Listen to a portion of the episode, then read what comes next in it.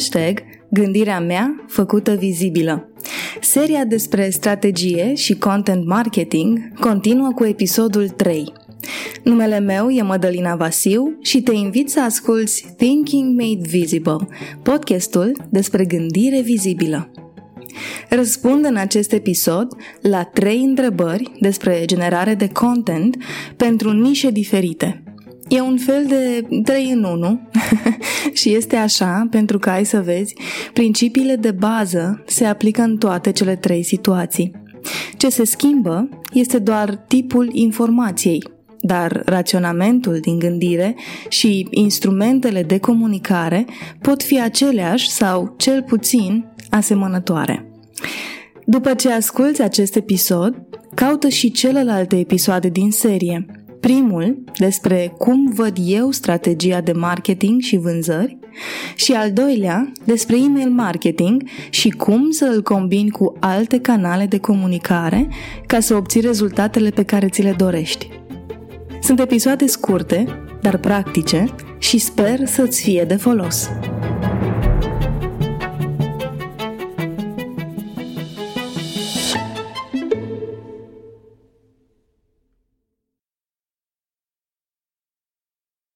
E tare la modă content marketingul. Și când zic asta, mă refer și la plusurile acestei situații, faptul că lumea e curioasă, că vrea să facă mai mult, că pune întrebări, caută idei și discută despre ce înseamnă un content bun. Dar și la minusuri, faptul că apar fel și fel de trucuri prin care să scurtezi drumul, să ciupești din calitatea contentului, să dai așa, de suprafață, informații sau să tot spui același lucru în alte materiale cu titluri asemănătoare. E firesc, e echilibrul care se menține între plus și minus, iar dacă nu știi la ce mă refer, te invit să asculți episodul 3 din Thinking Made Visible, unde Dacian Pășcuța a vorbit exact despre echilibru și nu doar ce este, ci cum se menține constant în toate arile vieții. Dar să revin. În toată agitația, mai ales a ultimului an, se creează și multă confuzie legată de content, mai ales pentru antreprenorii care aleg să-l creeze ei, adică să facă pe lângă munca lor de zi cu zi și această parte din marketing. Înainte să răspund celor trei întrebări de azi, aș vrea să-ți împărtășesc ceva. Eu cred că e imposibil ca un om, antreprenor, intraprenor, angajat sau freelancer să fie la fel de bun la tot ce face. Și îți dau exemplul meu concret. Sunt bună, de exemplu, la a pune structură pe idei. Fac asta în fiecare zi, în diferite afaceri, cu diferite avatare de client și canale variate de comunicare. Dar nu sunt la fel de talentată la a face people management, de exemplu. Sau știu să creez content tone, cu atenție la detalii care uneori îi enervează pe cei care lucrează cu mine, dar nu sunt pricepută la a crea materiale vizuale, bannere, videouri, tranziții sau design general pentru un site. Nu sunt. Eu știu să zic că vreau să fie elegant sau curat sau îndrăzneț, dar nu e punctul meu forte să stau ore în șir să fac research ca să-i dau un wireframe designerului. Cunosc, în schimb, persoane care se pricep la exact asta și o fac extraordinar de bine. Îi admir, le recunosc munca și talentul, dar am înțeles că nu acolo voi face eu principala mea performanță. Acum câțiva ani mă judecam că nu le știu pe toate și pe toate la fel de bine. Acum m-am mai potolit, pentru că am înțeles ceea ce îmi doresc să înțelegi și tu. Fiecare dintre noi este talentat și are rezultate minunate la ceea ce este el bun și la ceea ce îi face plăcere să creeze. Și ca să aduc asta în contextul acestui episod, știu și înțeleg că în multe situații antreprenorul este obligat să facă și contentul, și promovarea, și planul de comunicare, și vânzarea, și actele contabile. E firesc și cred că toți cei care ne-am asumat rolul de antreprenor sau intraprenor am gustat din situația asta. Ce nu e firesc însă, din punctul meu de vedere, este ca un antreprenor care nu se pricepe la content să investească ore din timpul său ca să-l creeze. E mai important să investească acele ore în ceea ce știe el să facă și în ceea ce produce rezultate mult mai bune pentru afacerea lui. E mai ieftin, mai ales pe termen lung, să angajezi oameni care să facă asta pentru tine, mai ales dacă o fac bine. Ceea ce eu aș bibili în design vreo 3 ore, un designer cu experiență creează în 20 de minute. Ceea ce eu aș căuta pe Google să înțeleg și să caut idei despre cum aș putea să repar o problemă în echipă, un specialist în people management ar face în maxim o oră după ce am mai trecut prin asta cu alte X firme. Și când pomenesc că e mai ieftin, includ chiar și costul uh, frustrărilor când lucrurile nu ies cum sperai sau felul în care ți-a afectat stima de sine, per total, când te pui în contexte în care e cam clar că vei da greș. Și nu vei da greș pentru că nu ești capabil, vei da greș pentru că probabil nu este în topul valorilor tale sau pentru că probabil nu ai talent în acele arii. Sigur că poți să încerci, te încurajez să o faci, dar, în același timp, te încurajez și să nu te cerți pentru limitările pe care le ai, ci mai degrabă te invit să cauți soluții. Înțeleg și respect dacă vrei tu să creezi content, te admir pentru că vrei să faci asta și îți mulțumesc și că zi din timpul tău ca să asculți acest episod. Mă bucur că investești energie și timp în asta, dar, repet, nu te certa pentru că nu e punctul tău forte să, um, să scrii articole sau să creezi bucuri bune, să compui o secvență de lansare de produs sau chiar să desenezi bannerele pentru Instagram. Nu întotdeauna e treaba ta. De asta, în acest episod răspund celor trei întrebări prin principii pe care le poate aplica oricine, antreprenor sau creator de content, dar în special pun accentul pe cum consider că ar fi bine să vadă antreprenorul, cel care dă tonul acestui proces și în combinație cu marketerul pe care ar trebui sau um, măcar ar fi bine să-l consulte înainte să înceapă acest proces. Hai să vedem.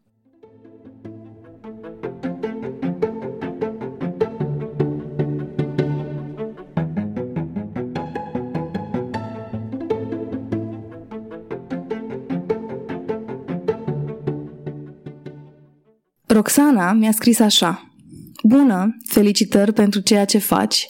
Eu am o firmă de contabilitate și consultanță fiscală și mi-aș dori să știu cam ce content și-ar dori potențialii mei clienți, pe ce platforme ar trebui să promovez acest content și ce ar trebui să cer de la o posibilă colaborare cu cineva care să mă ajute să mă promovez și să-mi aducă clienți. Am să răspund pe rând, fiecare întrebări și s-ar putea să fie un răspuns lung, dar așa cum ți-am zis, e vorba despre principii și sper să aducă claritate. În primul rând, ce și-ar dori potențialii tăi clienți, descoperi mereu, mereu din comportamentul lor. Și ai mai multe opțiuni aici. Prima, caută în instrumentele din Google care sunt cuvintele cheie cele mai căutate pe nișa ta și fă asta constant în fiecare lună.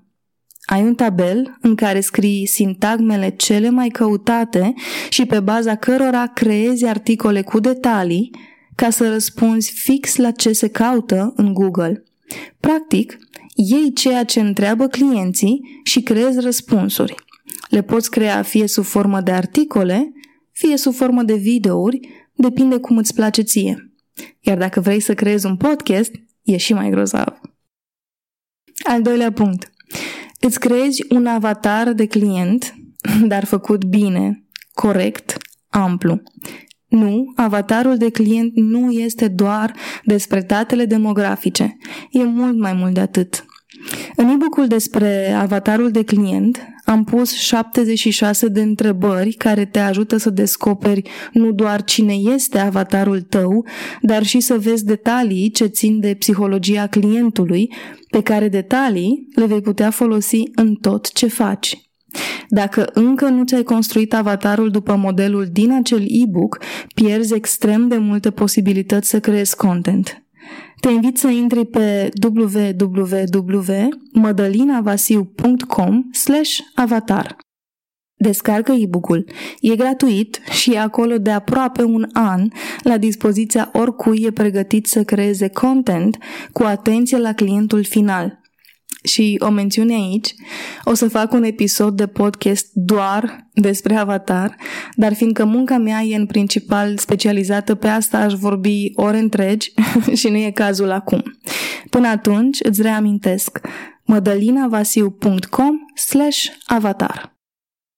Să-ți creezi avatarul îți aduce atât de multă claritate, indiferent că îl vei folosi tu îl vei da unui designer sau unui om de advertising, e aur curat pentru un om de ads să aibă toate detaliile puse într-un document bine organizat, de unde să ia informații demografice, pentru că are nevoie de ele, dar și detalii despre frazele trigger pe care să le pună în textele de vânzare sau culorile potrivite de pus în bannere. Folosește avatarul de client nu doar pentru tine, ci și pentru cei alături de care vei crea contentul. Al treilea punct. Combină ce îți zice Google că se caută cu ceea ce observi din comportamentul clienților tăi actuali plus comportamentul clientului tău ideal, adică avatarul despre care am vorbit adineaori, și fă o listă amplă de teme pe care vrei să le abordezi în comunicarea cu el. Îți recomand să împaci temele și în funcție de nivelul relației dintre tine și client, dar și în funcție de momentul în care se află el. Explic. La nivel de relație dintre tine și client, vei oferi o anume tipologie sau um, vei folosi o anume exprimare pentru cei care încă nu sunt clienți, pentru că vrei să le obții încrederea și vrei să le dai un call to action să ia legătura cu tine. Pentru cei care sunt clienți, vei crea altfel de content ca și comunicare. De exemplu, un freelancer care tocmai își face un SRL are alte întrebări despre contabilitate față de un antreprenor care are 12 angajați și vreo 4 ani de activitate. Ia aceeași idee de content și creează 3, 4, 5 articole diferite în funcție de stadiul în care ia avatarul. De exemplu, ce acte trebuie să depun la sfârșitul exercițiului financiar? E o temă generală. Creează câte un articol pentru freelancer, un om care are PFA, un om care are un SRL, o firmă cu 2 angajați, o firmă cu 15 angajați. Și, Roxana, să mă ierți dacă nu există diferențe mari între actele ce trebuie depuse, dar sper să înțelegi la ce mă refer. E aceeași temă de la care pornești, dar o adaptezi pe timingul mai multor antreprenori ca să acoperi o plajă mai mare din nevoile acelor antreprenori care caută informații despre ceea ce faci tu. Desigur, primul articol din serie va fi fix cel potrivit pentru avatarul tău actual. Pe ce platforme trebuie să-ți publici contentul este a doua întrebare. Iar răspunsul e simplu. Pe cele pe care stă clientul tău și nu pe cele pe care îți face ție plăcere să stai.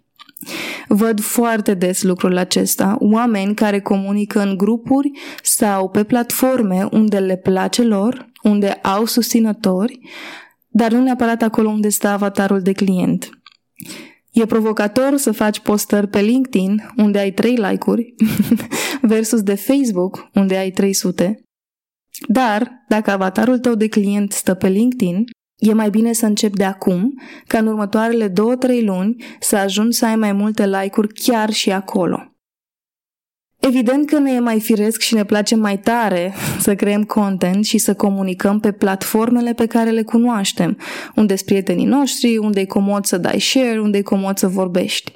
Dar când e despre business, nu mai e doar despre noi personal. E despre alții, clienții, de cele mai multe ori, și chiar și despre echipa care stă în spatele afacerii tale. Așadar, când creezi avatarul, vei vedea, ai întrebări și despre unde anume stă online sau offline avatarul tău. E antreprenor? Stă pe Facebook sau pe LinkedIn? Dacă e Facebook, este și în grupuri specializate? Dacă da, câte tabele ai cu linkuri către grupuri de antreprenori din diferitele nișe de unde vrei tu clienți? În câte grupuri activezi tu azi în care să fie avatarul tău, atenție, nu prietenele tale? Avatarul. Și la câte întrebări răspunzi zilnic pe acele grupuri? Nu faci asta încă? Asta ți-e tema de casă. Găsește 10 grupuri pe Facebook și încă 10 pe LinkedIn, unde sunt antreprenori sau freelanceri sau firme sau oricine e avatarul tău, salvează la bookmark linkurile și puneți ca reminder ca în fiecare zi să intri în fiecare grup și să faci următoarele acțiuni. A. Citește întrebările de acolo. B Citește răspunsurile de acolo, poate chiar pe ale concurenței tale, ca să vezi ce și cum abordează ei. C. Răspunde întrebărilor. Iar D. Extrage informații despre întrebarea de adineauri. Ce content vor? Îți spun ei, clienții, din întrebările pe care le adresează. După ce devine obișnuință să navighezi locurile în care stă avatarul tău, e timpul să testezi unde e mai potrivit să pui contentul și în ce formă. Uită-te la fix ce fac eu.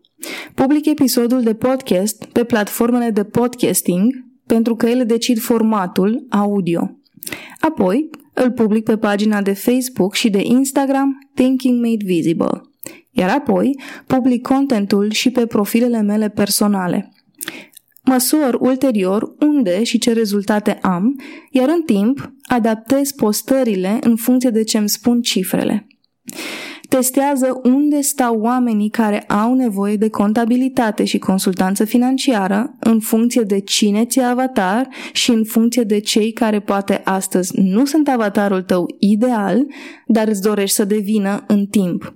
Educând oamenii, poți să-i transform din un avatar uh, rece, să-i spunem așa, într-unul cald care are potențialul să devină avatarul ideal. Ultima mențiune de la întrebarea Roxanei. Ce ar trebui să cer în colaborarea cu cineva care să promoveze și să vândă? În primul rând, recomandarea mea este să delimitezi clar dacă persoana care promovează este aceeași cu cea care vinde. Un om de comunicare nu este întotdeauna un om de vânzări. Un copywriter de social media sau de blog nu e întotdeauna un om care vinde prin scris. Un videograf bun la evenimente nu este musai bun la a crea reclame. Deci fii atentă la tipologia specialiștilor pe care îi alegi.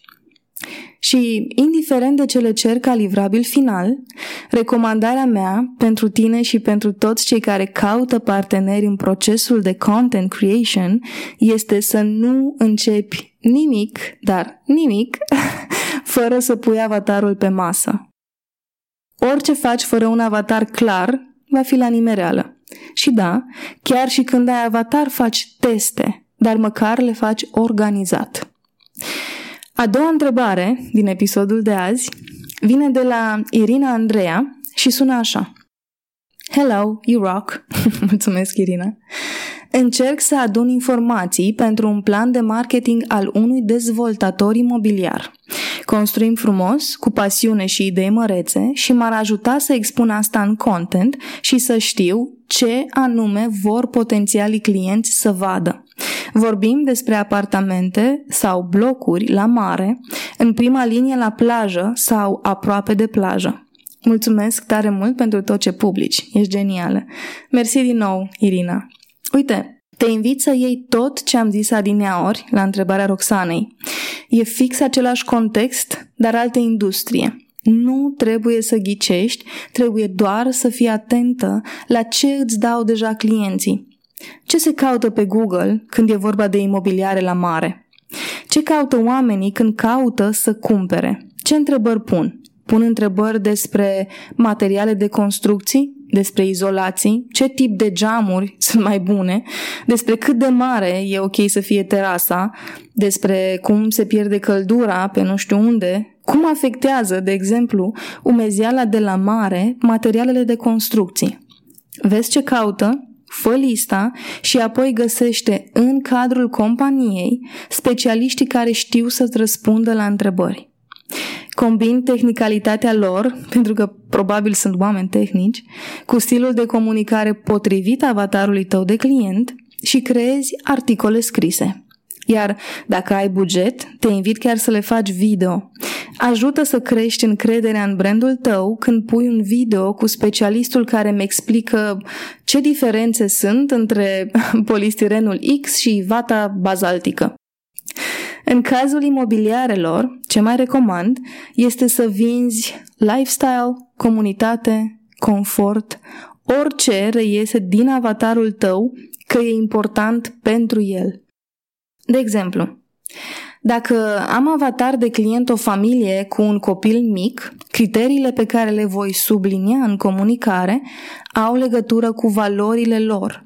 Siguranța unui cămin potrivit pentru o nouă familie, liniște, curățenie, aproape de grădinițe sau școli sau parcuri, aproape de magazin ca să-i fie comod mamei când are nevoie de ceva, comunitate, pentru că este aproape de alte mame din același complex cu valori asemănătoare. Dacă am avatar de client investitori care cumpără apartamente la mare pentru a le închiria în sezoanele estivale, atunci comunicarea se schimbă un pic. Care sunt valorile lor? Ce caută ei să obțină? Sigur, nu un mega aproape ca să cumpere Pampers, dar dacă asisteți, poate că dacă se gândesc să-l închirieze, vor ști că este importantă această mențiune pentru clienții lor care vor sta acolo. Vinde aspirațiile și nu doar trăsăturile tehnice ale unui imobil. Și musai, dar musai, fă fotografii și videouri din procesul de construcție, mai ales dacă le poți face cu un fotograf profesionist. Nu costă extrem de mult, ai nevoie să faci o regulă în care odată la două săptămâni sau o lună, în funcție de ritmul în care se întâmplă construcția, să programezi um, 3-4 ore cu acel fotograf la respectiva locație, să faceți un plan despre ce vreți să evidențiați și să filmați sau să faceți fotografiile, iar ulterior să le folosești în orice vei face, inclusiv în planurile de vânzări. Să ai curajul ca firmă să fii atât de deschisă încât să împărtășești parte din proces e foarte important. Iar când și dacă veți face voi amenajările interioare, cu atât mai mult vei avea nevoie de fotografii și videos. Uite, eu, de exemplu, stau uneori și o oră pe telefon, pe Pinterest, uitându-mă la amenajări sau la contexte de before and afters la case sau apartamente. Mă fascinează efectiv să stau să mă uit.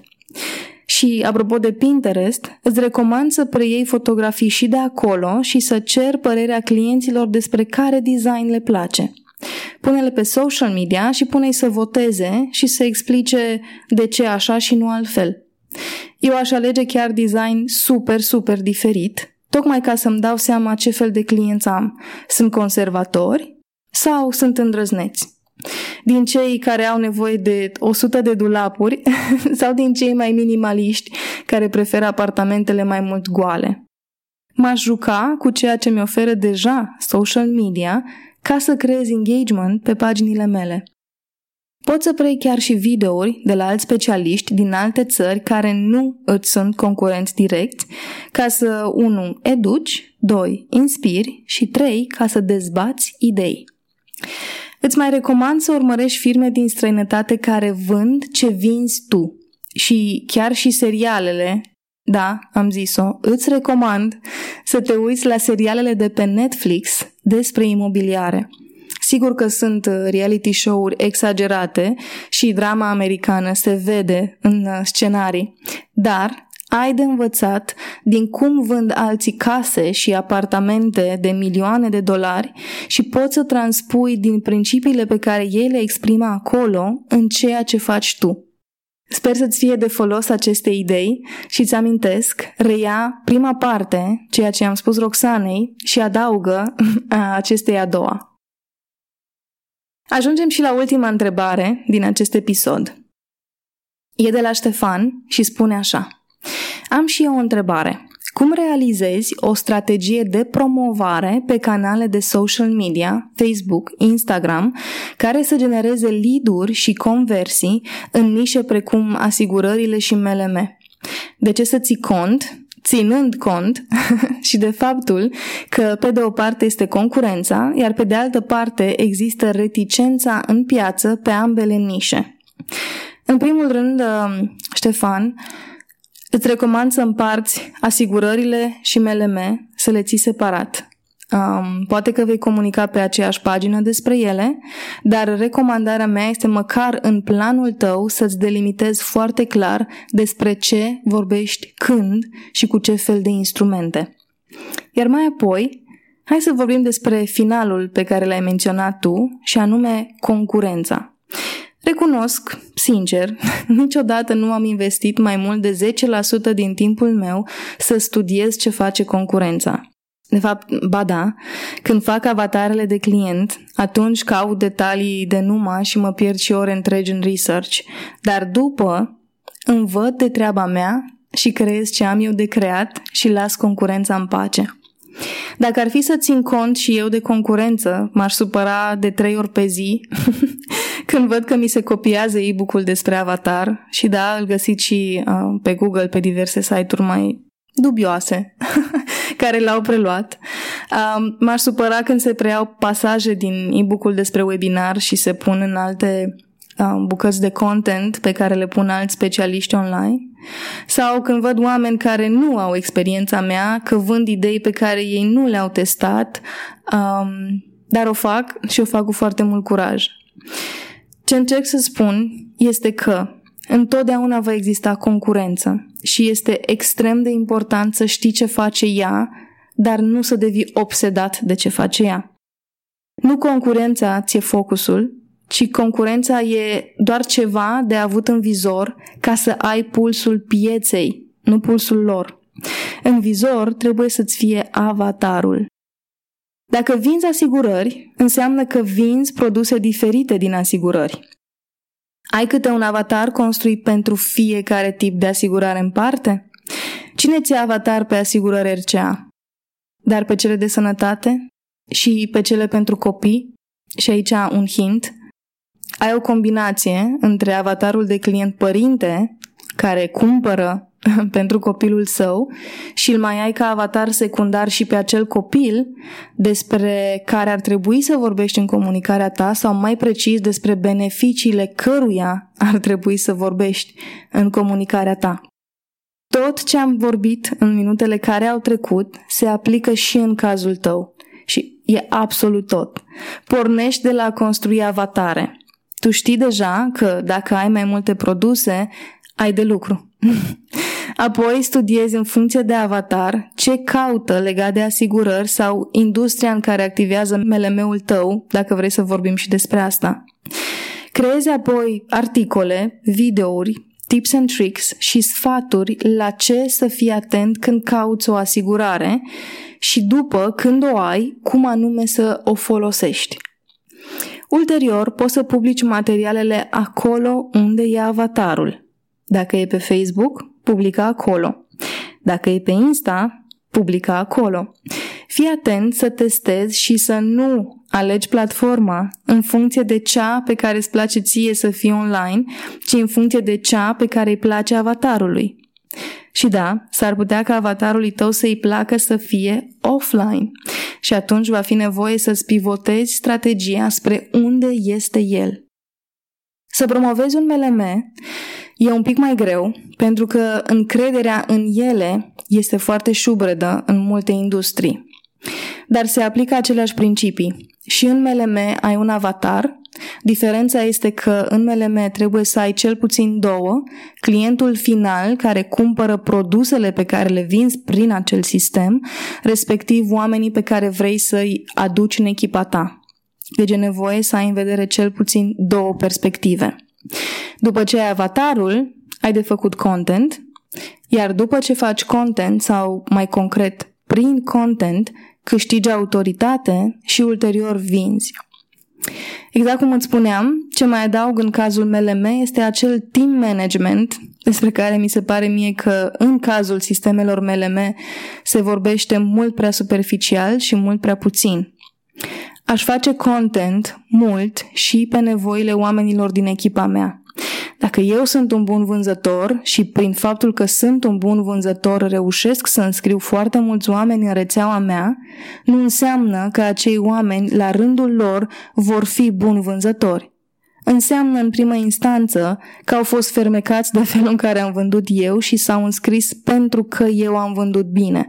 Dar dacă nu îi învăț și pe ei să facă ce am făcut eu, nu înseamnă că sunt bun în MLM, înseamnă că sunt bun să vând și atât.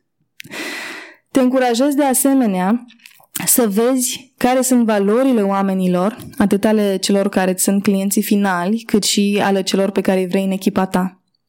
Pe baza valorilor vei reuși să vinzi și pe baza valorilor vei reuși să susții ceea ce vrei să faci. Sper să-ți vină măcar o idee care să producă rezultate faine, fie în asigurări, fie în MLM. Spor la treabă! Închei aici episodul 3 din seria Hashtag Gândirea mea făcută vizibilă. Te invit să-mi spui cum ți s-a părut și, dacă ai întrebări, să mi le adresezi pe Facebook sau Instagram pe pagina Thinking Made Visible. Dacă ți-a plăcut ce ai auzit, dă subscribe ca să nu pierzi niciun episod viitor. Și, așa cum am promis, închei și acest episod cu rugămintea să descoperi munca organizației Părinți Salvatori.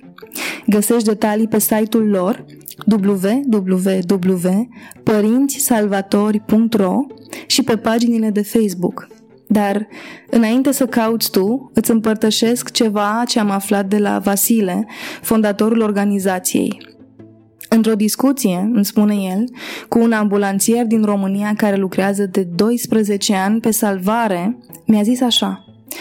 Vasile, știi câți oameni am salvat în 12 ani în context de stop cardiorespirator?